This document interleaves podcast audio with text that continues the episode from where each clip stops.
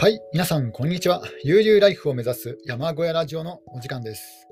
えー本日は 8月7日日曜日に収録しております。えー今日の天気は晴れでした。えー今日はで今日もですね、あのちょっと暑く、えーなりましたね。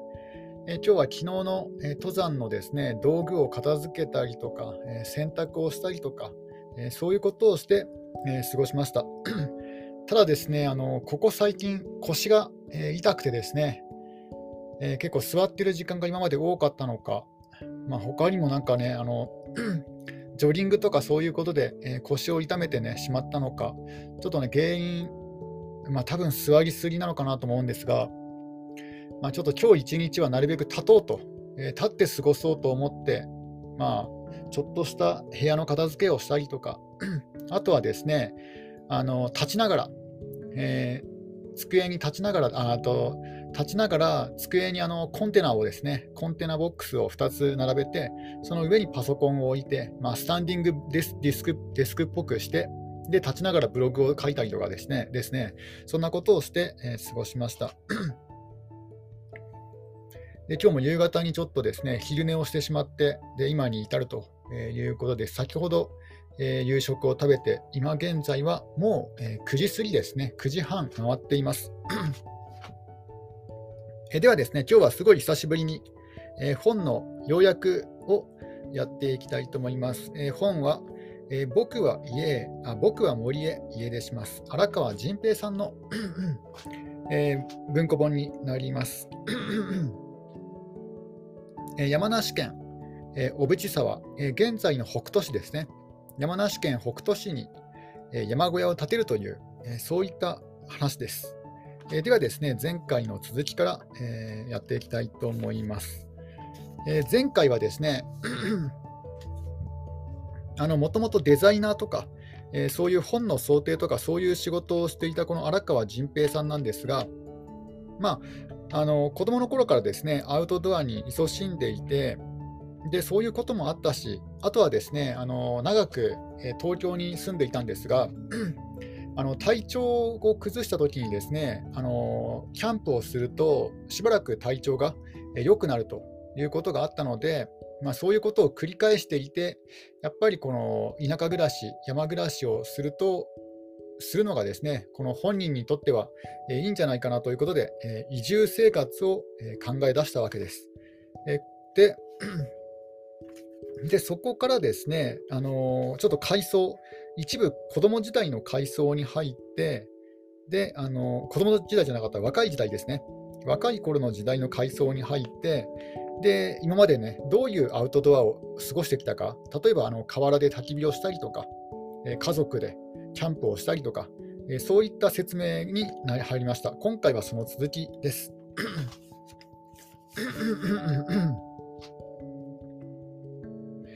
えっと、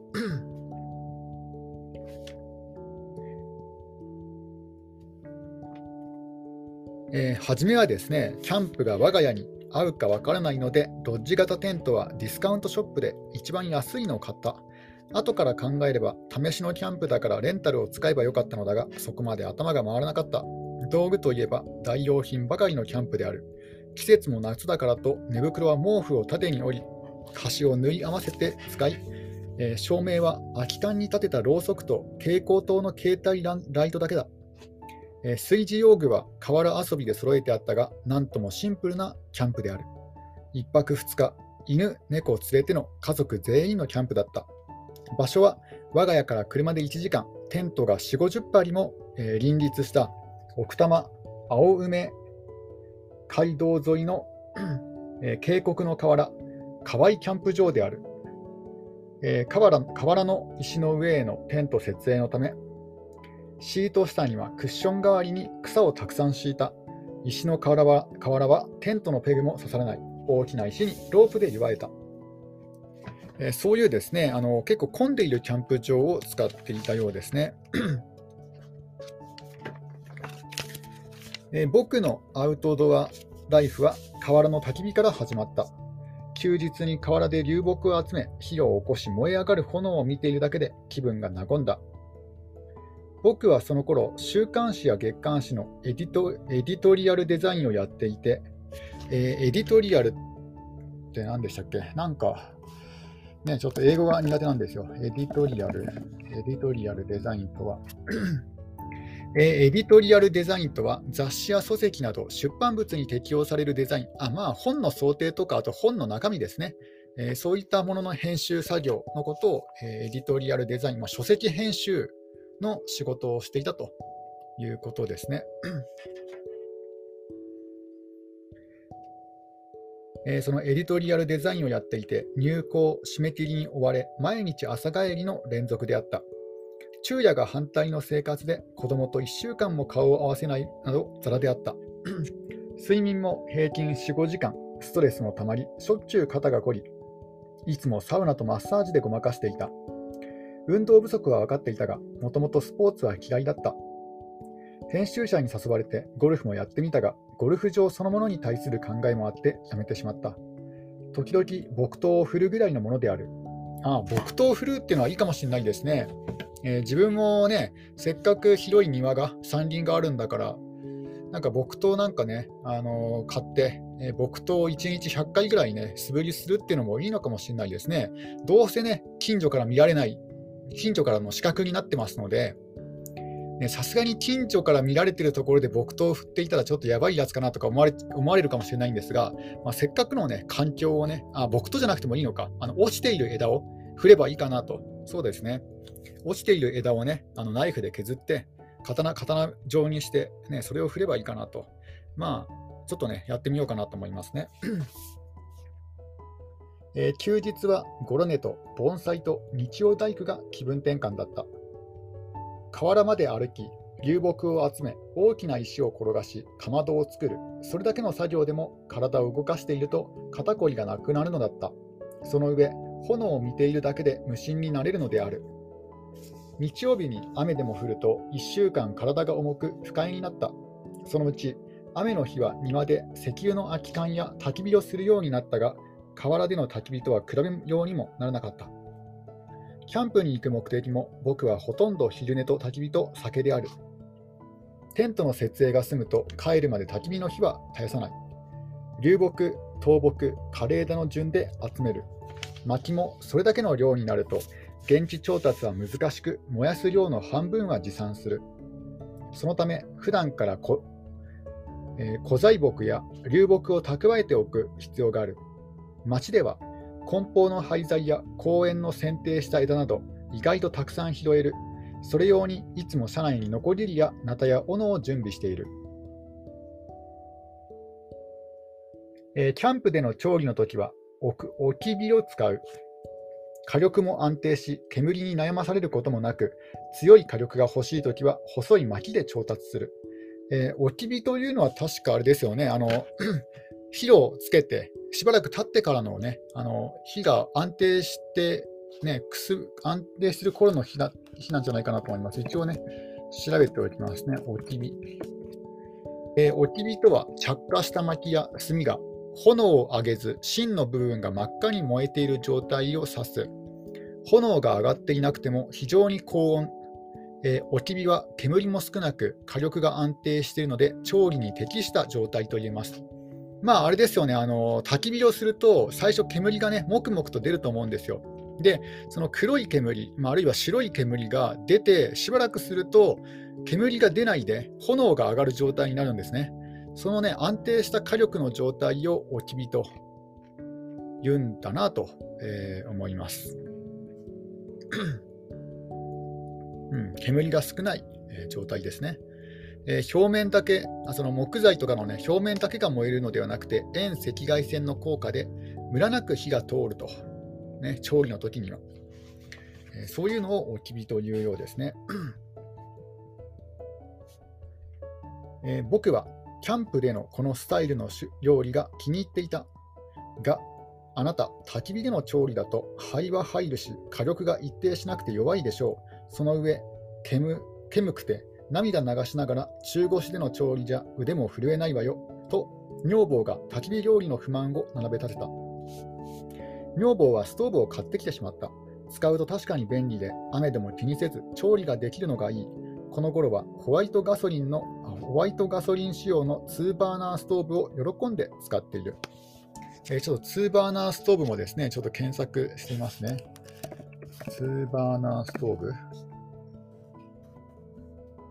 えー、2バーナーストーブ。ああ、なるほど。あの、見かけたことはあります。えっ、ー、とですね、まあ、要はもう本当にね、その名前の通り、えー、バーナーが2つついてる、あのカセットコンロ、あ、コンロ。コンロがですね、まあ、要はあの調理用のコンロのアウトドア版、もうまんまね、家庭にあるような、えー、家庭にあるようなですね、コンロをそのままアウトドア用にコンパクトにしたものですね。で、えー、もちろん、えー、ガスはね、通ってませんので、あの専用カートリッジ、えバーナー用の専用カートリッジで、え炎をつけるタイプですね。ちょっとね、あのただ、かさばるかなと思いますね。うん、あでも、そんなでもないのか。え32センチ ×64 センチ。うん、そこまでね、あの大きいタイプじゃないのかもしれないですけども、うん、まあ、使ったことないですね。あのどういうの、えー、ね、折りたたん折りたたむ折りたたんでコンパクトにすることもできるようなんですが、まあ、使ったことがないので、いまいちね あの、どういうものかは説明がしづらいですけども、まあ、1人だったら使わないかなっていう感じに見えますね。あの火力が2つあってもね、2口コンロあっても、まあ、キャンプだったら1口で十分かなと思います。うん、そういったものですね。えこの2バーナーストーブを、え喜んで、え使っていると。そんなことで焚き火は、もっぱら僕の精神安定回復のための行為、活力源になった。純粋で孤独な瞑想的な焚き火なのである。ちょっと、えここでドリンクを飲みます。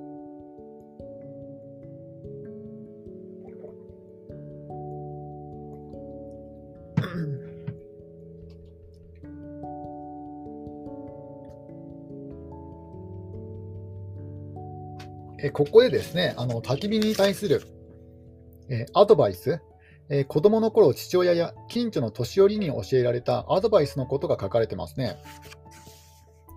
え焚き火はどんなところでも燃やしていいものではない。焚き火は自然を簡単に破壊してしまう。例えば、草地の上で燃やせば回復するのに十数年かかるという。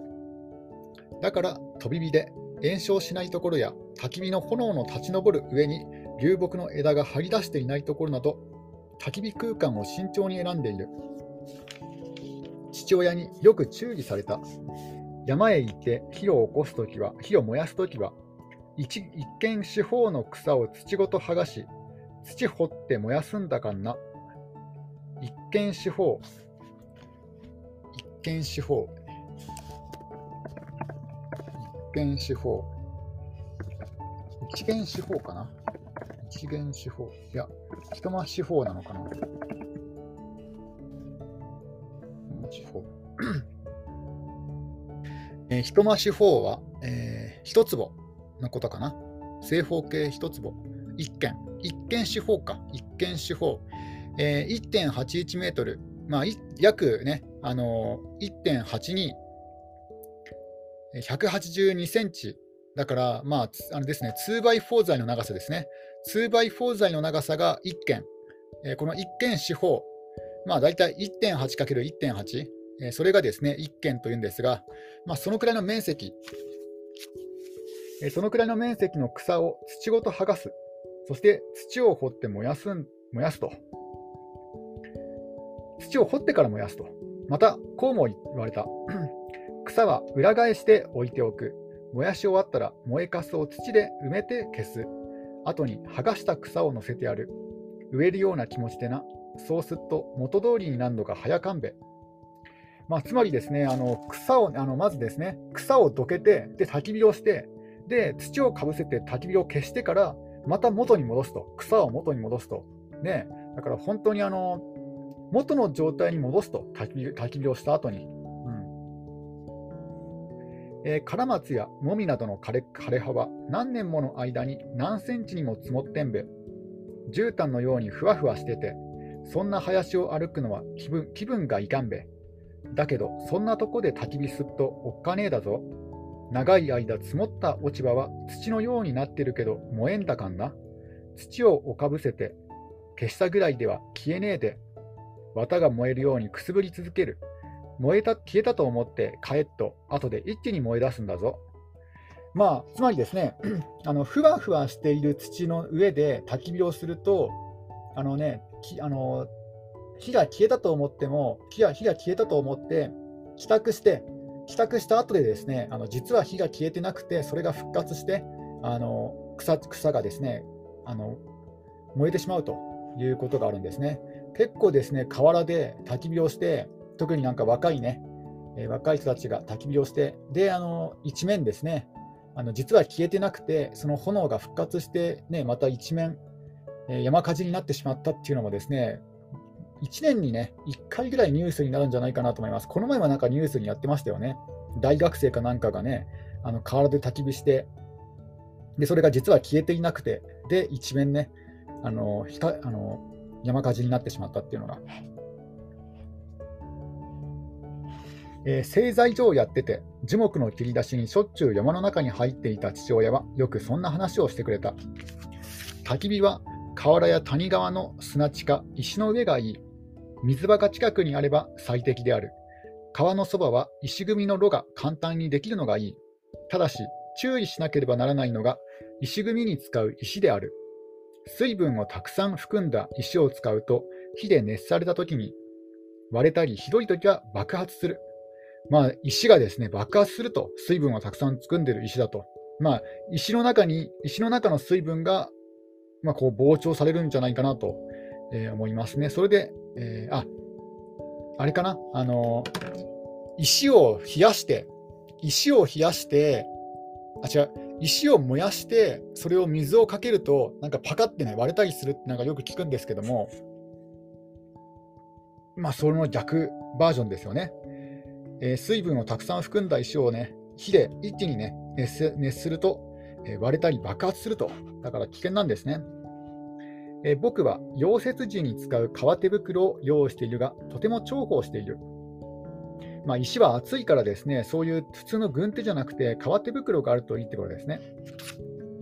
えー、河原での焚き火の後は、必ず元通りきれいに戻す。炉に使った石をも元え？炉に使った石を元にあ元あった場所に戻す。砂利、砂、土を鳴らし、痕跡をなくす。残った炭は川に流してしまう。炭が活性炭の役割をして水を浄化してくれる。八王子市の浅川を守る会の実験でも実証済みである。ね、炭に関しては川に、ね、捨ててもいいと。それは川がね、きれいになるからいいんですね。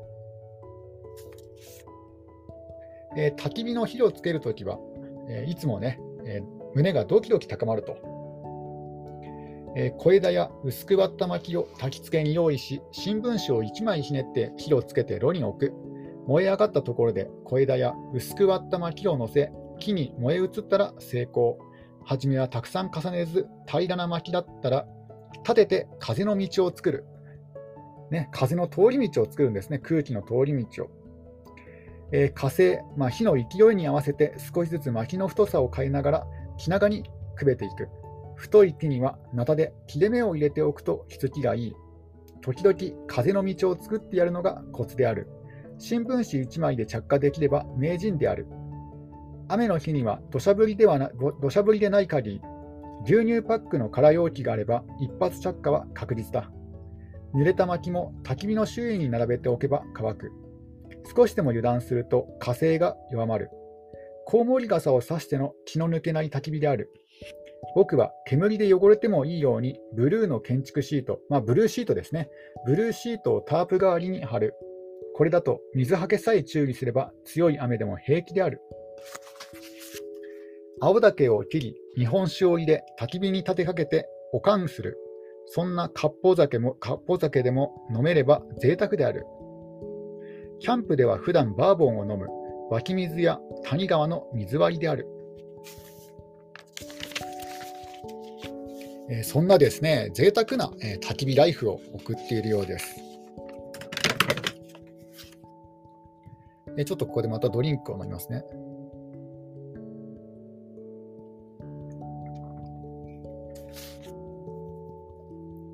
で、またですね、え焚き火のエピソードは一旦これで終わりになりまして、次はナイフとね、ナタのエピソードになります。刃物のエピソードですね。いつ頃から、いつ頃からか、谷いつ頃からか旅先で金物屋や道具屋があると覗く癖がついた。ナタや鎌やノコを見ると見るのである。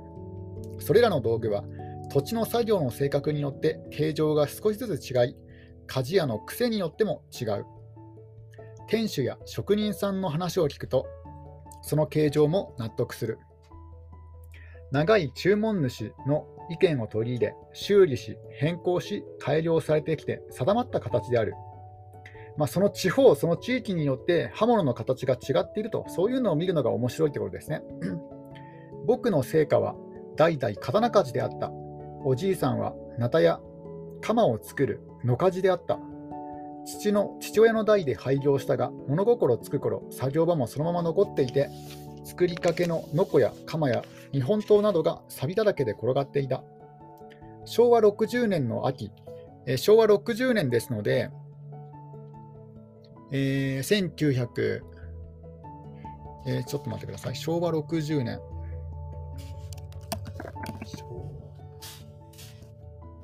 昭和60年の西暦は、1985年、えっ、ー、と、今が、えー、2022年ですので、えー、15年、37年前か。ん？あ、いいのかな ?37 年前だ。えー、37年前の秋、長野県富士見で、長野県富士見でキャンプをしていると、山作業に来ているおじいさんに出会った。で、そのおじいさんのですね、あの世間話を、えー、されたようです。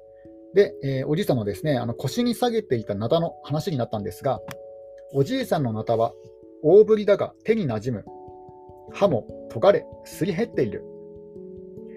で、そのおじいさんとで、おじいさんにですね、あの鍛冶屋の名前と、そのそれを作ってくれた鍛冶屋の名前と住所を、え、聞いて別れました。えー、その鍛冶屋はですね、あの茅野市の外れにあったが、大きな金物屋だった。金物屋だった。え長野県茅野市ですね。で、そこの作業場、そこのですね、あのお店に行って、で、覗いてみたと。えー、どのナタもナイフも、さだまさと矢に、あ、刃に野号が刻まれていて、大小さまざまな種類がある。しばらく見とれていると、気に入ったのがあったずらと、60歳は過ぎたと見える白髪の店主が声をかけてきた。えー、何に使うつら？とね、おじいさんが聞いてきたら、あおじいさん、まあ、おじいさんが聞いてきたら、えー、僕はね、あのアウトドアに使うとね、ちょっと言いづらくて、ちょっと返事返事に困ったと。まあ、言ってアウトドアと言っても、まあ、理解されないなと思ったらしいですね、思ったようですね。まあ、当時と今と違って、当時はね、もう37年前、えー、まあ、当時もアウトドアブーム、キャンプブームあったとは思うんですが、まあ、そのね、あの刀鍛冶、えっと、鍛冶屋の人には分からないかなと思われたようですね、思ったようですね。で、えー、使い方に合わせて、どんなナタでも用意するべよとね、その親父さんが言ってくれたと。で、えー、親父さんは、マキリって知ってますか？マタギの人が漁に持っていくナイフですが、死んねいな、この辺には漁師はいねいんねいからな、どんな使い方すんだナタのように枝を払い、出刃のように獣を解体するんです。剣先ナタのようなもんなんようなんかな。首をかしげながら奥に引っ込むと紙と鉛筆を持ってきた。僕は以前、東京の刃物屋で見たマケリの図を描き、刃は肉厚で両刃、刃渡り約20センチと書く。店主はそのメモを持つと裏の作業場に向かい、5丁のナタを持ってきた。こんなのでどうかな？絵はついてないが、鳥は入っていて、切れそうな品ばかりである。長さが今一つですね。一月待ってくんねえかい？なあ、作った方が早いずら。僕はうなずくと紙にイメージをスケッチした。絵も鞘もナタと同じ作りにするようにと書き加えた。下に住所と名前を書き込む。できたらここへ電話をください。取りに来ます。それにしてもこれは切れそうだ。人間だって一月ですね。刃渡り30センチもある一本を手に取った。すると店主はぎょろりと目を向き、刃物が殺すんじゃねえずら、少年が殺すずら。ね、そうでした、ごめんなさいとね、そういうふうに、えー、不用意な発言を詫びたと。いい言葉ですよね。刃物が人を殺すんじゃないと。少年が、ね、殺すと。少年が人を殺す。えで、このですね、あの荒川仁平さん、えー、ね、そのその言葉を聞いてね、ちょっとね、思い出したと、思い出したことがあると。えー、僕が小学5年生の時、学校ではナイフを子どもたちに持たせない運動が全国的に広がっていた。安全とは名ばかりの小さな鉛筆削り用の安全カミソリが筆箱に入れておくのが許されていた。それもすぐに禁止され、四角い角型の鉛筆の先を差し込み回転させる削り器に取って変わった。後年、鉛筆を削れない不器用な子供が多いと社会問題になったのはおかしかった。その頃僕は、霧の木を削って船や飛行機を作るのが好きだった。バルサ材など田舎では手に入らない。霧の木は柔らかくて加工しやすく、水に浮かべても空に飛ばしても軽かった。道具は父親の切り出しナイフや小さいすり減ったヤスリを加工して作った小刀である。加工する道具は作業場にいくらでもあった。この小刀は自慢で、河原や山に行くときはいつも持っていた。そんな僕の様子を父親を見ていて、ナイフの使い方と手入れの仕方を教えてくれた。父親が研ぎ石で研ぐと軽く厚さだけで木が削れた。そんな時、学校へナイフを持っていけなくなったことを話したと記録しているが、父親がすごく怒ったのを覚えている。刃物を刃物が人を刺すんじゃねえ。根性の悪い人間が刺すんだべ。それを教えるのが教育団べ。それから数日後、父は父は、えー、仕事の帰りに肥後の神をも買ってくれ買ってきてくれた。まあ、これは刃物の、ね、名前ですね。肥後の神を買ってきてくれた。父親は製材所の授業も失敗し、不遇な時代であった。だからですね、そんなね、あの貧しい時代にあのプレゼントをもらったのは、珍しい、ひどくね、珍しいことで、えー、僕は嬉しかったようです。ちょっとね、肥後の神もね、一応調べてみますか。なんか、ね、よくあの、買い物とかにね、あの刃物刃物をね、買いに行くとね、売ってたりするんですよね、肥後の神。ナイフの名前。うん。肥後の神、あった。えー、肥後の神というのは、日本で第二次世界大戦前から使われている簡易折りたたみ式ナイフの頃ですね。えその折りたたみ式ナイフのことを肥後の神というんですね。うん、え2021年現在、肥後の神は兵庫県三木市にある長尾金駒製作所の登録商標であり、あるんですね。えその同社及び OEM で生産しているフォールディングナイフの商品名。えそうなんですね。あ、作りは良いんですね。良い作りのものも数多く存在していると。えー、肥後の神。なるほど。まあ、あの、アウトドアされる方ね、1本ぐらいあってもいいんじゃないかなと思いますね。特にナイフは、ね、な何何にでも使えますからね。えー、そして、えー、上京して十数年間はナイフのことを忘れていた。えー、本格的な、えアメリカンタイプのボビーナイフやシースナイフやフォールディングナイフなどを買い求めたのはアウトドアを始めてからである。そして現代の名工たちの手によって素晴らしいナイフが世界中で作られているのを知った。しかし、それらのナイフは使ってみてもしっくりこなく、手になじまない、手の運びについてこなく不満であった。アメリカンナイフはデザインもアウトドアグッズとして絵になるし、かっこいい。だが、僕には鍛錬し研磨されたシャープさゆえに使い手が無意識に身構えてしまうのは好きになれない。古来より作り、使われてきたナタは鈍重な印象であるが、道具としては確かな手と感じるのである。まあ、ナイフよりね、ナタが好きだということですね。えー、1ヶ月経っても、茅野の貞政からは、まあ、あの例のですね、あの長野県の鍛冶屋さんですね、茅野の貞政からは連絡がなかった。電話をすると、取り入れが、取り入れが済んだずら、修理仕事が立て込んじまってね、もう少し待ってやってください。すまねえね、と恐縮する消え入るような声が聞こえた。それから1ヶ月後、郵便小包が届いた。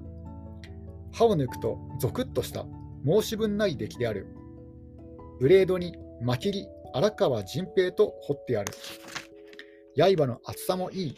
刃渡り19センチ、19センチ持った感触、バランスもいい。